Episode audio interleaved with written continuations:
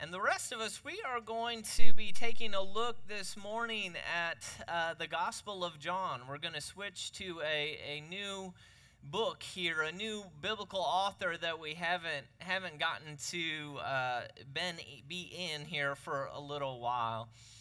And John is this really fun uh, story in the Bible. There's there's four different authors that record the life of Jesus that that tell the story of Jesus when he lived on earth. And, and John is kind of the last one of them. And, and in history, John is probably one, the last of those disciples who walked with Jesus, the ones who, who experienced firsthand the life of Jesus.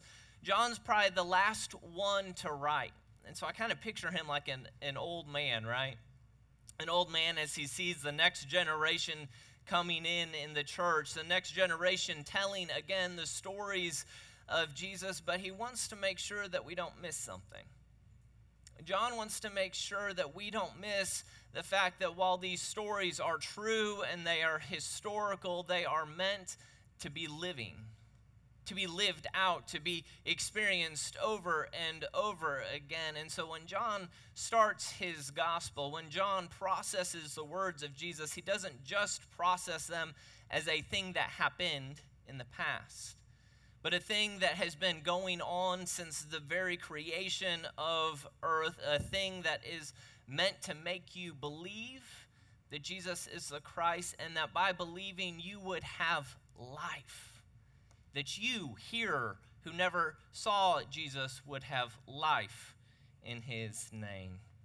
So if you would turn with me to the Gospel of John, starting the first chapter and the first verse, you'll find it printed there in your bulletin. Let's read together. Or I'll read and you can read silently, just for clarity's sake there. John 1 In the beginning was the Word and the Word was with God, and the Word was God, and He was in the beginning with God.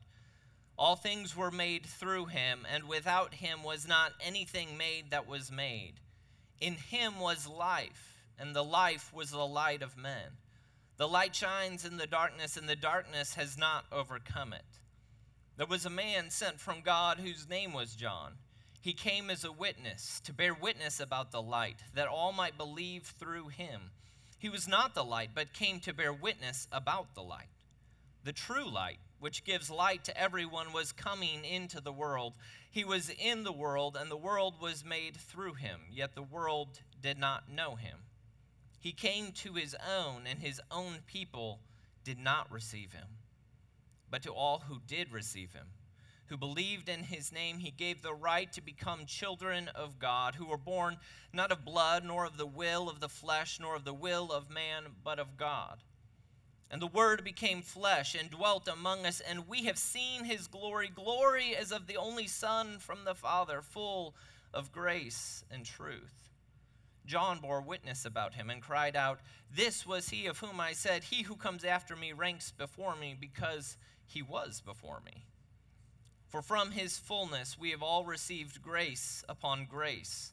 For the law was given through Moses, grace and truth came through Jesus Christ. No one has ever seen God, the only God, who is at the Father's side, but he has made him known.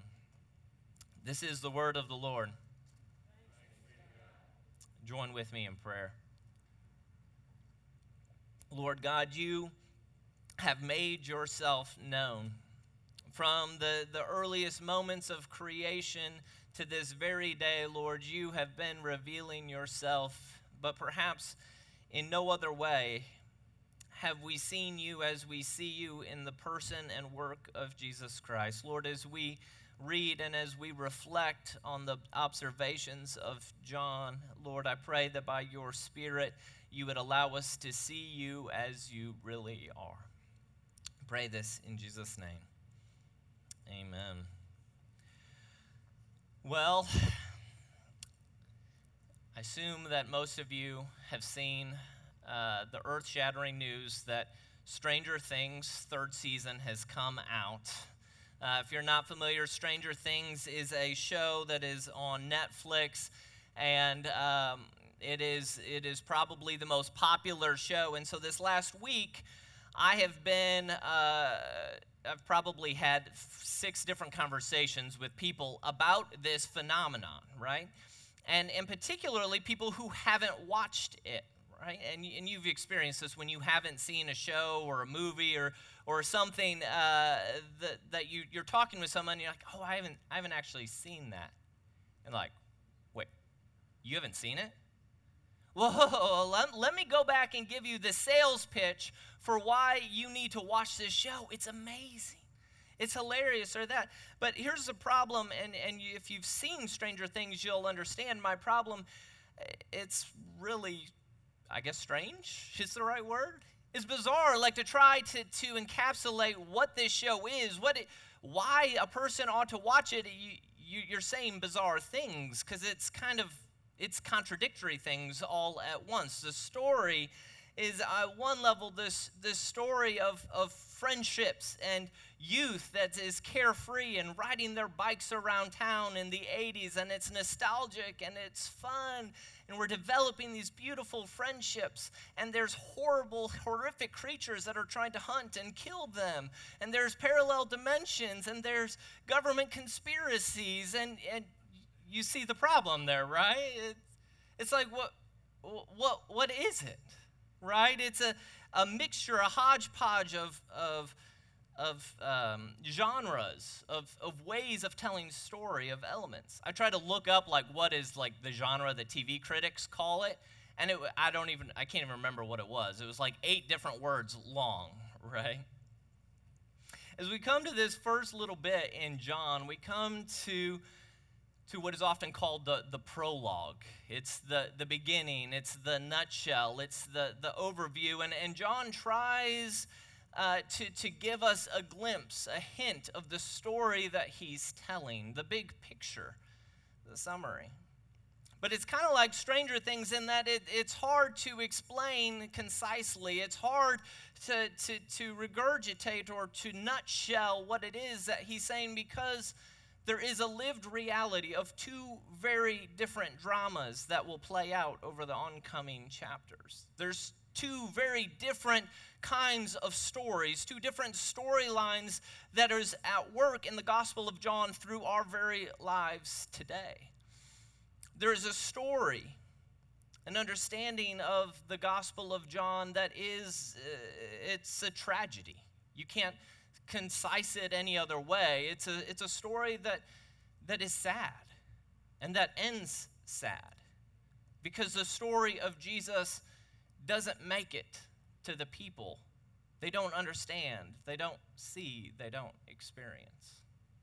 Then there's another way of seeing and hearing the story, a story that when it meets its mark brings what John says he intends to bring, and that is life that we would be a people who believe that Jesus is the Christ, and that by believing, we would have life in his name. And so we'll go through this story and we'll recount and we'll see these two different genres, these two different stories that are at work at the same time in this narrative. And it'll set us up as we continue to process just who this man was, Jesus, as he walked on our earth. The first, uh, I'm calling a, a, a, tragedy, and I'm not, I'm, I, not really a literature scholar, so you, can tell me if I'm misusing this category wrong, right? But when I hear the word tragedy, I think immediately of being uh, in sophomore year or freshman year literature class and, and being forced to read Romeo and Juliet. Okay, this is uh, this is uh, the category of tragedy in my mind. It's basically anything that ends with a sad ending. I don't know if that's accurate or not, but we'll, we'll pretend it is for right now. And, and, and what I see in Romeo and Juliet is this, this story. And, and by the way, uh, this is, I guess, a spoiler warning. Do you have to give spoiler warnings for a 400 year old story? I, I hope not. But this is they both die at the end, okay? Romeo and Juliet, they fall in love. They want to be together, but their families have pulled them apart. And, and Juliet, in, in the course of time, she, she comes up with a plan, a plan for them to be together where she fakes her own death, but she fakes it a little too well. And Romeo, discovering what he thinks is her dead body, can't handle the thought of life without her. And so, the very thing that he wants the most to be with Juliet. The thing he wants the most is to be with Juliet, and so he decides to take his own life so that if he can't be with her in life, perhaps he could be with her in death. But of course, that's the problem, right? The one thing he wants is to be with Juliet, but the thing he does, taking his own life, is the one thing that takes that away from him. He wants to be with Juliet, and so he takes his own life, but when he does so, he removes the possibility that they could ever really be together. As we come to John, John starts with this glorious and this cosmic explanation of the world, right? It's, it's language that sounds just bizarre to, to the modern ear if you're not familiar with it, right? In the beginning was the Word, and the Word was with God, and the Word was God. It's this, this Greek word called logos, which translated means word, right? But it means more than word, and, and particularly for, for John and, and for the, the, read, the readers of this text who are saturated with a different variation of this same story. And it goes In the beginning, God created the heavens and the earth. It is always by the voice, by the word of God, that God acts on the world. It is the voice, the message, the logos of God that, that when he speaks and he says, Let there be light, that there is light. When he says, Let there be land, that there is land, right? Throughout the Old Testament, God's manifestation, his action in the world, always comes by his voice, by his message. You can think of the prophets, right? And what would they say? They say, The word of the Lord has come right? This was done by the word of the Lord. If you read the Psalms, you'll hear that phrase repeated over and over and over again. Because there's a very particular claim on reality that the Hebrews believed, and that was that God made the world and that He was involved right? That he was there, that he was acting, that he was taking this little dump of dirt and he was bringing it somewhere, that he was doing something. And so as we come to John, we find that this action of God is culminated. It's it's at one level personified, but that's not even true. It's like a literary device that has become real. It's, it's the action of God has become a tangible human person, that God Himself is going to act in the world, in the flesh, on earth, that God was playing out what He always intended for man life. In Him was life, and His life was the light of man. You see, from the very first pages of Scripture to the very last pages of Scripture, God's greatest desire, his actions in the world are all centered around humans experiencing life. Life as it was meant to be, not just a breathing, but, but a flourishing, but a, an eternal life, as we will come to find out in the Gospel of John. A life that is lived and can only be lived with Him. At the same time, we, we come across a people, right? And, and we're spoken of here in the most generic of terms that his life was the light of men. John's making a claim that it is the life of Christ which gives us light. It's the life of Christ which gives us life. And isn't that the one thing that we've always wanted? As we go through the Gospel of John, we'll see Jesus and, and we'll see him come across people from all different stages and, and regions and walks of life. We'll see him uh, come to, to uh, women who, who have a reputation. We'll see him come to, to Pharisees and to the rulers. We'll come to, to people um, who are grieving. We'll come to people who are obsessed with money. We'll come to, to people who, who are doing everything they can to fit in with the group that they think is the group, the powers that be. And each and every one of those interactions, Jesus will come and he will redefine what the good life is, what the full life is to those people.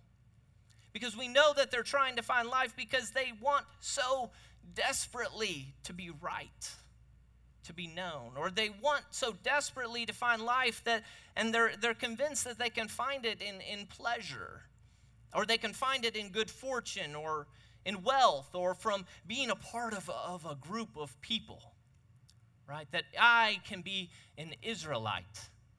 And that gives me meaning, that gives me purpose, that gives me fullness. But as they try so hard, and as we try so hard to find the good life in things, we're doing the same thing as Romeo. We're after the, the one thing, the only thing that we've ever really wanted was the life as it was meant to live. And so we try to find it by, by the mannequins of, of wealth or power or relationship or reputation. But in each of these situations, Jesus will come into their life and he will say, The one thing you're looking for can only be found in me. And for a lot of these people, they will respond the same way uh, that you respond if someone turns on the lights in the middle of the night, right? You are a per, you're a creature of the light, but when someone turns on the light, when the light of Jesus' life comes on, you, you wince and you gather and you're staggered and you're confused, right? And you think, I don't want the light. And these are the people that John tells us in verses 10 and 11 the tragedy and the tragic. Jesus was in the world, and though the world was made through him, the world did not know him. They saw him as a, a, light, a disruption that was painful, that they must get away from if they were to find life. But when they turned him away, they turned life itself away. The world um, he came into his own, but his own people did not receive him. We read the story of John, and there will be a repeated theme, and we will see over and over and over again folks who make the decision to turn away from the light because they think that light is bringing them harm when that light is bringing them life. But it doesn't have to be that way. It doesn't have to be that way, and we can see that right here in the next chapter. But to all who did receive him, all who believed in his name, he gave the right to become children of God who were born of God. The second story, the second way this drama plays out in real life, in time, in space, and one is, is, to, is a tragedy, but in the other, it's a, it's a romance. It's a love story. It is the opposite. If, if the tragedy is that the one thing you ever, you only, the only thing you ever wanted is taken away, the one thing you can't find, then the romance is the thing you fear you could never have is the very thing that's given to you. The thing you think that you could never find is given to you. And we have seen his glory. Glory is of the only Son from the Father, full of grace and truth. For from his fullness we all have all received grace upon grace. For the law was given through Moses grace and truth came through Jesus Christ. The one thing that you fear you will never have is the one thing that can be found in Him. I don't know. Uh, I'm on a I'm on a movie illustration train here this morning. Um, did you all see the movie Instant Family that came out last year? it's this story with Mark Wahlberg and uh, um, I can't remember that girl's name, but she's a famous actress as well. And, and it's a story of, these, of this couple that decides to enter into foster care, to, to be providers. And, and through the story, they come and they take in three siblings into their home an older an oldest daughter who is uh, in her teenage teen years and then two little elementary school siblings that were hers and these kids come from from heartache. They come from poverty. They come from being passed around from foster care to foster care to foster care home right? They come from a place of, of deeply feeling their need of love, a deeply need, feeling their need for stability, deeply feeling their, their need for a home, to be accepted, to be welcomed, to be shown grace after grace after grace where their every misdeed is not marked, but every moment is marked by love. That's what they need, and it's as clear as day. But without going into too much detail, the storyline continues, grows, and, and the crisis point uh, the great climax of the movie comes as in a courtroom as they are weighing and they are wrestling with the, the permanent custody of these children. And that teenage girl, the girl in her most vulnerable and weak estate, the girl who most desperately needs to know that she is loved, she gives a statement to the court bashing these foster care parents, these, these people who have loved her, and, and, and she takes every misdeed that they have done and she tries as hard as she can to influence the court's opinion so that they would take her away from that safe and loving and life filled home and send her back into a life of, of confusion and, and rotating households. She tries to even go back uh, to, to her mother's home, but even to other foster homes. She desperately does what she can to reject, to get away from this light. You see, the question as we, we enter into the, the, her story is not will her parents, why not will these foster parents accept her? It's will she accept them? When we look at this group of people, these people who don't experience the gospel of Jesus as a tragedy, but one of a romance, of a love story, the thing that sets them apart in verse 12 is this that to all who did receive him and who believed in his name, it is those people who believed him and, and received him. The people who, who looked at this opportunity to be welcomed into a family, to be welcomed in as children, that they received exactly that. I kind of think about what does it mean to believe in him? What does it mean to receive him? And I'm not so sure that it's too far off from what that girl Lizzie experienced as she processed this new home, this home that was opened up to her. The question is will she accept them?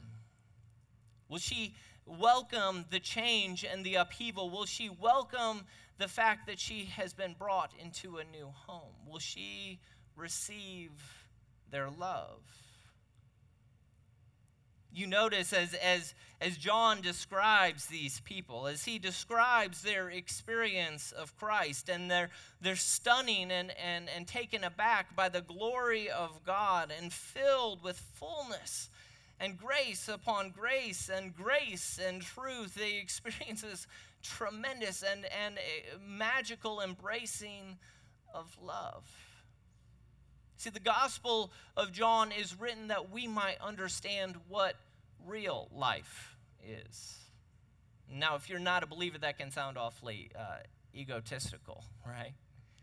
But the claims of the scripture is that this is the story of our experience. And the story of our experience, the story that describes our experience, the story that makes sense of our experience could be true whether we embrace it or not. And so John paints for us a picture, and he will continue to paint for us a picture of a Jesus that offers you the choice, a place, a home, a place that can be disorienting, a place that be, can be confusing, like the, the home, the foster home was for Lizzie, but it is a place that she was meant to be. This will move us in a, in a number of ways, but I want to point out just one of them.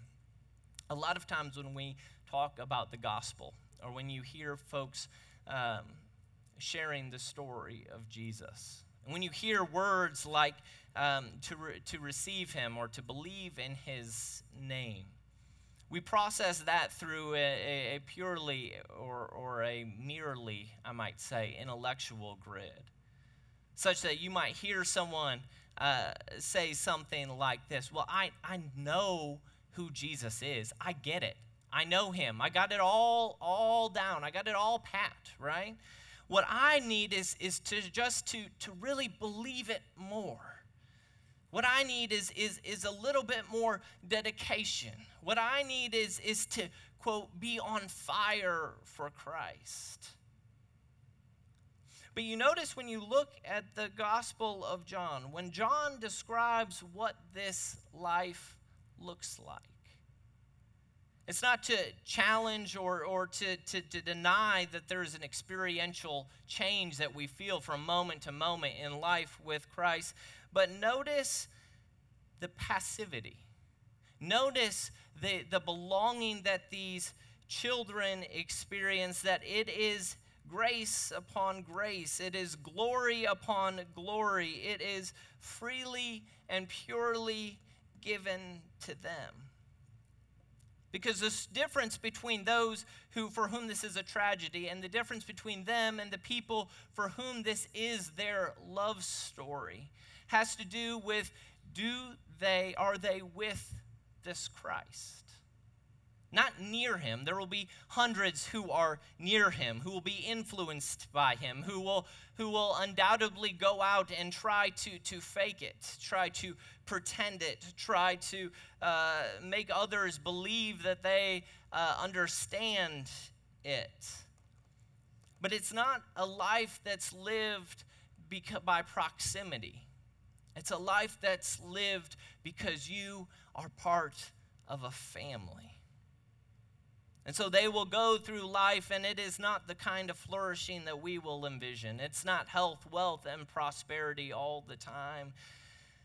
These will be people who encounter sorrow and pain and fierce persecution, but they will do so as people who know first and foremost that they are loved, that they are accepted, and that they have a life that has been given to them, not manufactured by them. As we as a church read through this gospel, we're going to come again and again to the question of this.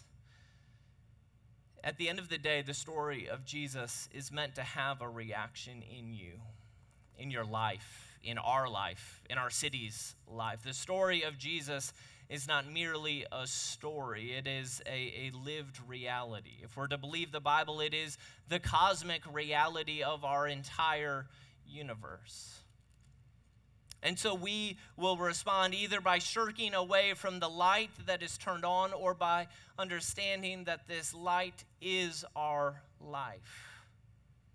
And so, over and over and over again, we will be asked what brings life? Is it the thing that you think brings life, or is it Christ? My prayer for you this morning, and the prayer from my heart this morning, is that we would understand just how loved, just how safe, just how embraced we are by the love of Christ, that we might see the light as what it really is our very hope and our very life for eternity to come. Pray with me.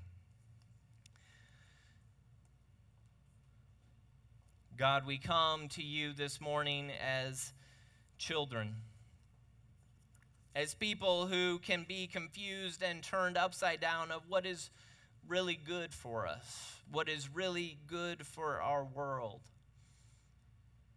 God, we pray that as we look at the words of, of the evangelist John, Lord, that we would see you as you are, as the giver of life, as the giver of hope, as the giver of peace, as the giver of the life that is to come. Lord, I pray that we would taste it, that we would see it. Lord, that we would welcome and receive your love and your care and your steadfastness. Pray this in Jesus' name. Amen.